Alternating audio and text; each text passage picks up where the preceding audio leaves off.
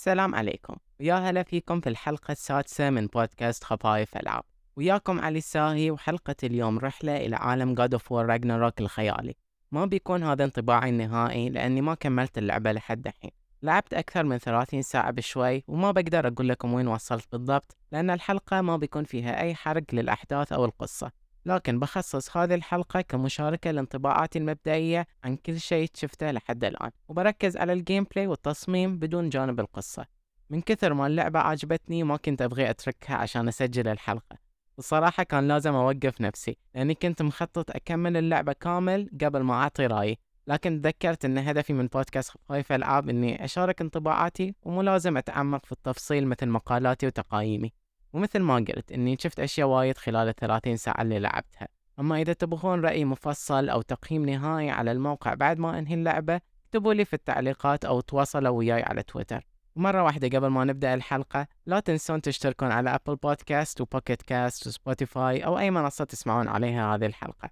ولا تبخلون بنشر الحلقة إذا عجبتكم وتقدرون تدعموني مباشرة على Patreon God of War Ragnarok في قائمة أكثر ثلاث ألعاب كنت منتظرها كجزء تكميلي من استوديوهات PlayStation من بعد ألعاب Insomniac و Sucker Punch وأتوقع وايد منكم نفسي وما صدقتوا لما نزلت اللعبة عشان نروح نشتريها ونلعبها في نفس اليوم.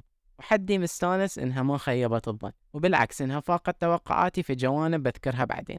باختصار حق اللي ما يتابعني كنت خايف الصراحة على Ragnarok من بعد ما لعبت وكملت Horizon Forbidden West اللعبة عجبتني ما بقول إني كرهتها لكن كتبت مقال فصلت فيه بالضبط الأشياء اللي ما عجبتني في Horizon بحط لكم الرابط في الوصف. والشيء الكبير منها كان تصميم العالم المفتوح ونوع المناطق والمهمات اللي بدأ يتشابه بشكل كبير بين ألعاب استوديوهات PlayStation كلها. كنت خايف إن هذه الخلطة الشبه ناجحة في باقي سلاسلهم اللي هم Ghost of Tsushima, Horizon, Days Gone و Uncharted شوي. كنت خايف إنها تأثر على فكرتهم لألعابهم القادمة. خصوصا God of War Ragnarok على إنهم يحولونها لنفس النظام ويتخلون عن اللي خلى الجزء السابق يتميز. واللي بالنسبة لي هو تصميم المراحل الخطية بشكل دقيق عشان كل شيء يتناسب ويتصل ويا بعض. ويا العمق للاستكشاف لكن مو بدرجة إنهم يضيفون لك عالم مفتوح ربع مناطقه مجرد مساحات مفتوحة توصل بين نقطة وثانية في العالم. بما إني بدأت الكلام عن العالم فلحد الآن منبهر من جودة المراحل وهذا الشيء اللي فاق توقعاتي. تعرفون لما تلعبون لعبة وتحسون كل منطقة وكل عائق وكل جدار موجود لسبب؟ هذا اللي حسيته في كل المناطق اللي زرتها لحد الحين. كل منطقة مصغرة لغز تحله والمرحلة عبارة عن منطقة فيها ألغاز ورا منطقة فيها ألغاز قدام منطقة فيها ألغاز وكلها مربوطة ببعض. من بعد ما تكمل لغز مباشرة على لغز ثاني. وإذا في منطقة مفتوحة بين هذه الألغاز فهي ساحة قتال تواجه فيها أعداء متنوعين اللي بدورهم يتطلبون مهارة مختلفة عشان تقضي عليهم. عشان أشرح أكثر شنو اللي أقصده بالألغاز إنك لما توصل لمكان جديد نادرا تكون المنطقة خط مباشر من النقطة ألف إلى النقطة باء. فهو في النهاية يكون مجرد انتقال من ألف إلى باء صح. لكن الطريقة اللي تأخذك اللعبة بين هالمنطقتين هي اللي تصنع الفارق. مثلا بداية اللعبة في أول منطقة جديدة تزورها من بعد ميدغارد عبارة عن شواطئ ومنصات خشبية تقفز بينها عشان تكمل طريقك. لكن لما توصل للشاطئ الأول تشوف إنك ما تقدر تقفز لأنه في نافورة ماي قدامك فتقوم تستخدم فأس كريتوس عشان تجمده. لكن بدل ما يفتح لك الطريق مباشرة فتشوف لأنك جمدت الماي اللي كان يخلي عجلة تدور راح تسبب توقف العجلة. وبدورها تنزل حاجز خشبي تسمح لك تروح للمكان اللي بعده. وأول ما توصل للمنطقة الجديدة تحصل نفس اللغز اللي حليته لكن يصعب بدرجة أكبر ويصير له عمق أكثر. حاليا عندك نافورتين ماي. واحدة منهم سهل توصل لها لكن الثانية تحتاج إنك تدور من مكان ثاني وتحل لغز بين هالألغاز يسمح لك تنتقل لمكان النافورة الثانية. اللي بدوره يخليك تفكر في طريقة حله. اللي لعب الجزء السابق يعرف هذا الشعور في تصميم المراحل إنك لازم تستخدم سلاحك كأداة حق هذه الألغاز. فترمي الفأس على عجلة تدور تغير مكان المنصة اللي تقدر تستخدم فيها Blades of Chaos عشان تنتقل من مكان لثاني أو تحرك عجلة وتستخدم الفأس عشان تجمد قطعة في مكانها حتى تعطي لنفسك وقت تتجاوز فيه المكان. كل هذه الطرق الحلوة اللي كانت موجودة في الجزء السابق رجعت في راجناروك وغير إنها رجعت إنها تطورت أكثر من اللي كانت عليه. يصير التنقل داخل العالم نفسه وإن كانت المنطقة صغيرة إلا إنها مشبعة بشكل حلو وممتع بالألغاز اللي يخليك تفكر وتتفاعل ويا أجزاء من العالم. تحصل الشعور بعد ما تنهي أي منطقة كانت صغيرة أو متوسطة بالحجم إن اللي صممها ركز على التفاصيل عشان يربط كل شيء ببعض اللي بدوره يعطيك كلاعب شعور الإنجاز في كل شيء تسويه مهما كان صغير. حصلت روحي أبتسم من بعد ما أكمل مناطق معينة من درجة ما عجبني التصميم. وفوق هذا يساعد الأسلوب الفني إنه يوصل لك روح المكان اللي أنت فيه بشكل مختلف بين الممالك اللي تزورها. ففي كل مملكة تحس إن في ألغاز مختلفة في طريقة حلها عن المملكة اللي قبلها بسبب الأشياء اللي تتفاعل وياها داخل العالم. فبالرغم من أنها يمكن تتشابه في طريقة التفاعل مثلا جمد شيء أو أحرق شيء ثاني لكن بسبب اختلاف الأشياء اللي تجمدها أو تحرقها تحس أنك قاعد تسوي شيء مختلف لأن الشعور اللي يعطيك إياه مختلف. فالشعور أنك قاعد تجمد بوابة غير عن الشعور أنك قاعد تجمد نبات تخرج منه انبعاثات سامة. بالأخير في الاثنين يأدون نفس الوظيفة وينجزون نفس النتيجة. لكن كشعور يختلف بأنك قاعد تتفاعل مع أداة ميكانيكية عشان توفر لنفسك طريق وبين أنك قاعد توقف كائن حي عن أنه يؤذيك بالسم. وكل ما أمدح التصميم ما راح يكون كافي عشان يوصل فكرة متعة اللعب اللي يعطيك إياها في اللعبة. تصير رحلتك من مكان لثاني أكثر من مجرد مشي بسبب كل التفاعلات الموجودة. يعجبني إن ما عندك إلا سلاحين والسهم من إترياس لكن هالثلاثة أشياء تستخدمهم لل combat والقتال بشكل أساسي لكن نفسهم أدوات حق حل الألغاز. بما أن عندك طاقة جليد ترميها بالفأس وطاقة نار بالسلاسل فيصير لهم استخدامات متنوعة أكثر من هدفهم الأساسي. وبنفس الوقت ما تحتاج اللعبة إنها تضيف لك أداة جديدة حق كل نوع من العوائق. يعني خلاص عندك السلسلة اللي تقتل فيها الوحوش استخدمها ك grappling hook عشان تنتقل بين أماكن معينة بدل ما تحصل grappling hook كشيء منفصل. وويا أحداث اللعبة تتطور الأسلحة ويصير لها استخدامات جديدة لمجرد أن السلاح تطور وهذا ينطبق على السهام اترياس كل هذا يخلي الانتقال داخل اللعبة مو بس ممتع ويخليك تفكر في طرق الانتقال يخلي كل منطقة تفاعلية ولو بأصغر شكل من الأشكال. لكن تظل كل منطقة لها سبب وفي تفاعل بين اللاعب واستخدامه للسلاح وبين التنقل من مكان لثاني. ما تحس إن في منطقة تكملها مباشرة بدون ما تسوي شيء واحد على الأقل. وكل ما يزيد تعقيد هذه الألغاز كل ما يصير حلها ممتع أكثر. فتتحول منطقة صغيرة من ناحية الحجم إلى منطقة كبيرة من ناحية التفاعل وحل الألغاز. والصراحة أحس أن سلسلة God of War أخذت مكان Uncharted من ناحية نوع ألعاب الاستكشاف المغامرة وصارت تعطينا مغامرات في مناطق خطية أفضل من أجزاء Uncharted. يعني إحساس المغامرة الكبيرة والست بيسس الضخمة اللي تميز Uncharted صارت جزء من God of War وتفوقت عليها من هالناحية. وهالتوجه عاجبني جدا بهالتركيز بدل العالم المفتوح اللي انتقدته في Horizon Forbidden West. وأحس اللاعبين لما يشوفون شلون ممكن تخلي لعبة خطية تعطيك هالشعور بالعمق في التصميم والترابط يغيرون فكرتهم شوي إن كل لعبة لازم تكون عالم مفتوح والفكرة القديمة إن الألعاب الخطية مملة وما توفر شعور بالاستكشاف لأن في استخدامات حق كل نوعية عالم.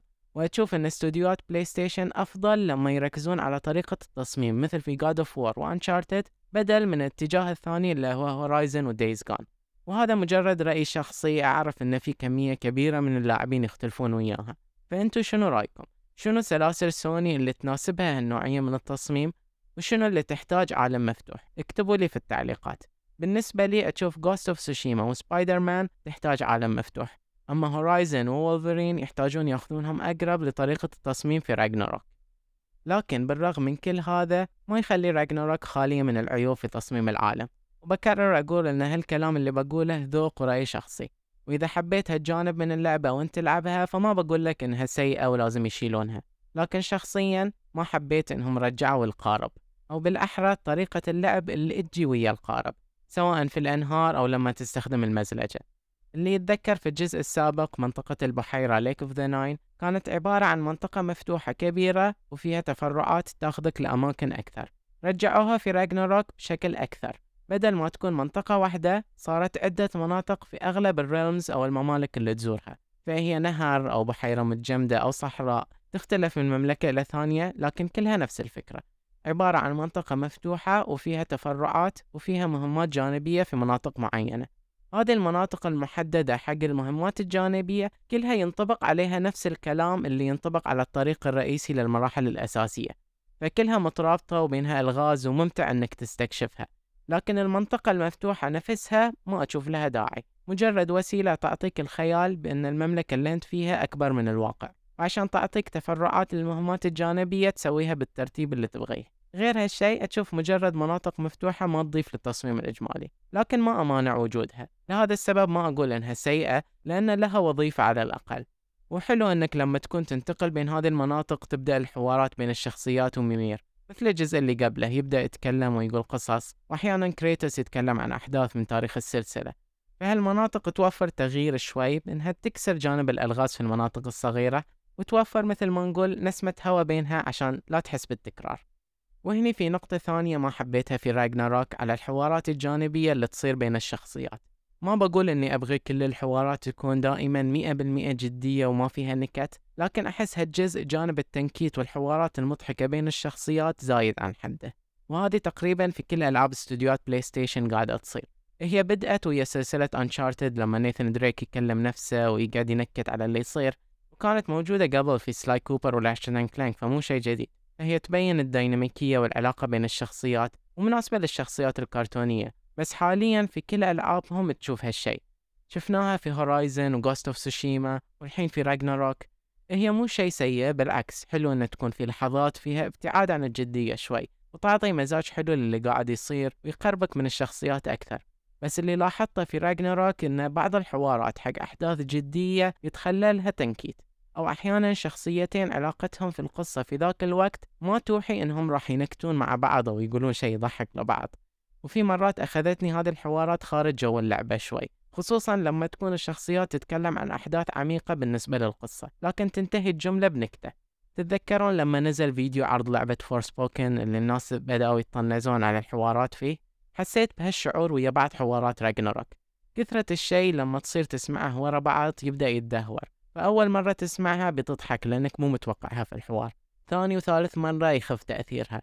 وعاشر مرة بتبدأ تقول أوكي خلاص مو كل مرة لازم تسويها. وهي المرة العشرين بتصير تتوقعها كنمط إنه خلاص كل الحوارات تبدأ بجدية وتنتهي بنكتة وعلى حسب الحدث يبدأ يأثر ويقلل من جودة الحدث نفسه.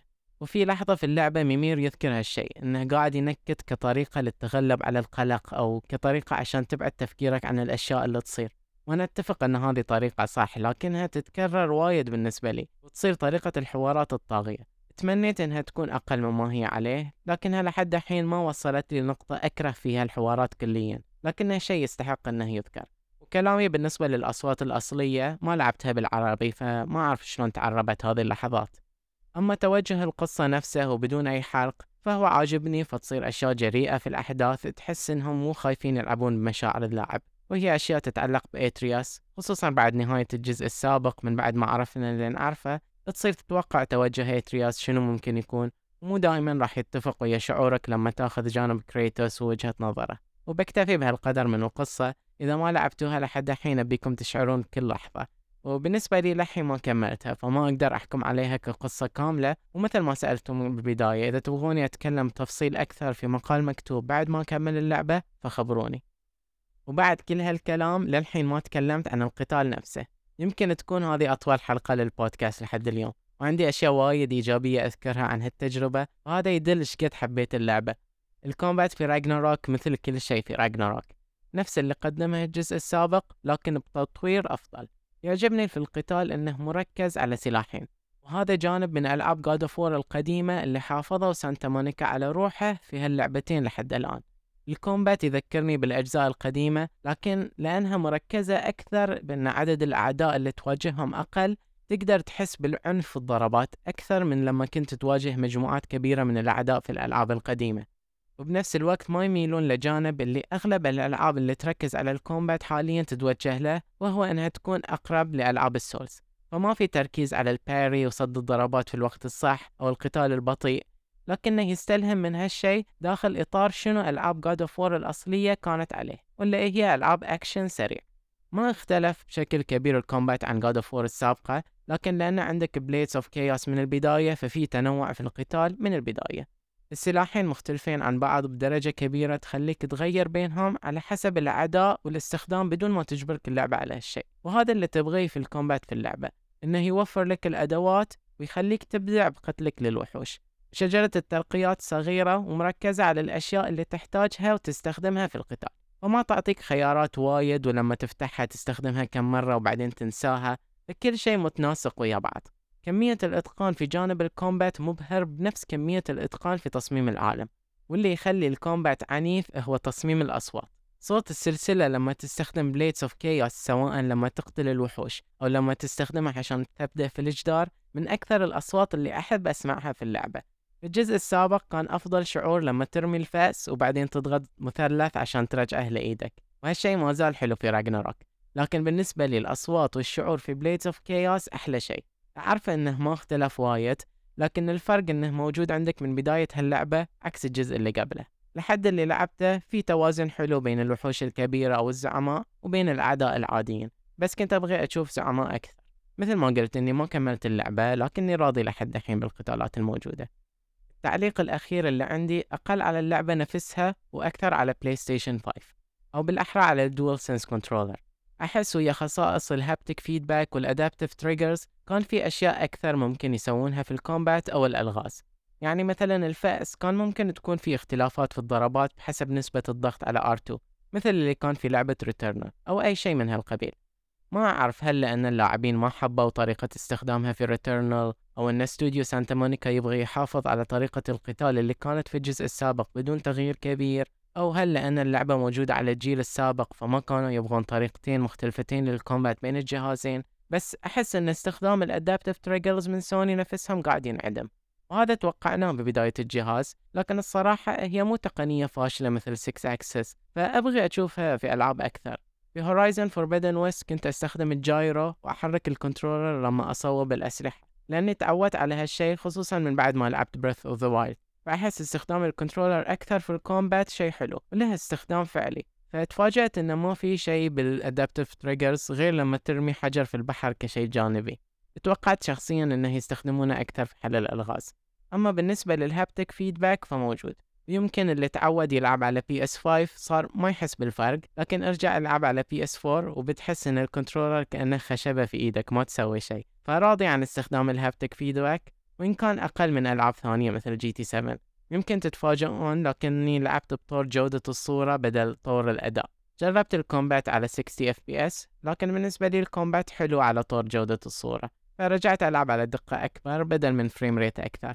نفس الشيء اللي سويته ويا Horizon وبعد ما أشوف كل المناطق وأخلص القصة بعدها أرجع ألعب frame rate أعلى حق الأشياء الجانبية وال trophies بالنسبة لي الأداء على طور جودة الصورة يرضيني في ال combat فقررت أن الدقة الأعلى تناسب تجربتي أفضل. بالتأكيد God of War Ragnarok من أفضل ألعاب هالسنة. ممتعة في كل جوانبها ومناطقها وتقدر تحس بالإتقان ويا كل مكان تزوره وكل مهمة تأديها سواء كان في القصة أو في الانتقال أو في الكومبات كل شيء حلو.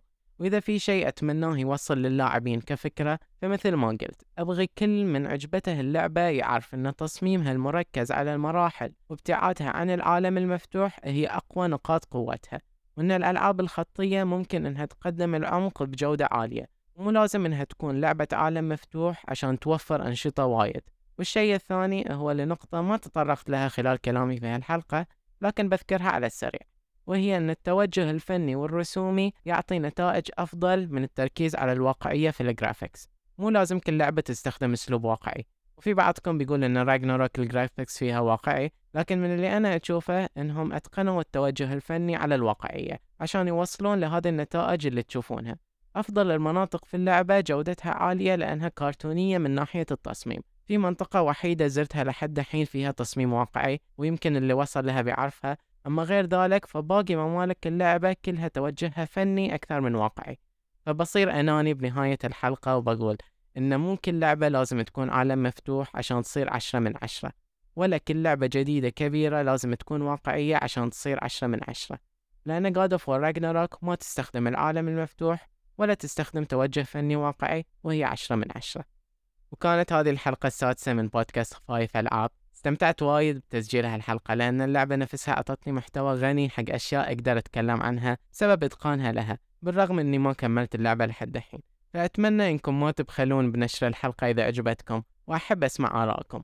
أعتذر إذا كانت هالحلقة أطول من اللي تعودت عليه في الحلقات السابقة وشكرا لكم على الاستماع. كان وياكم علي الساهي ومع السلامة.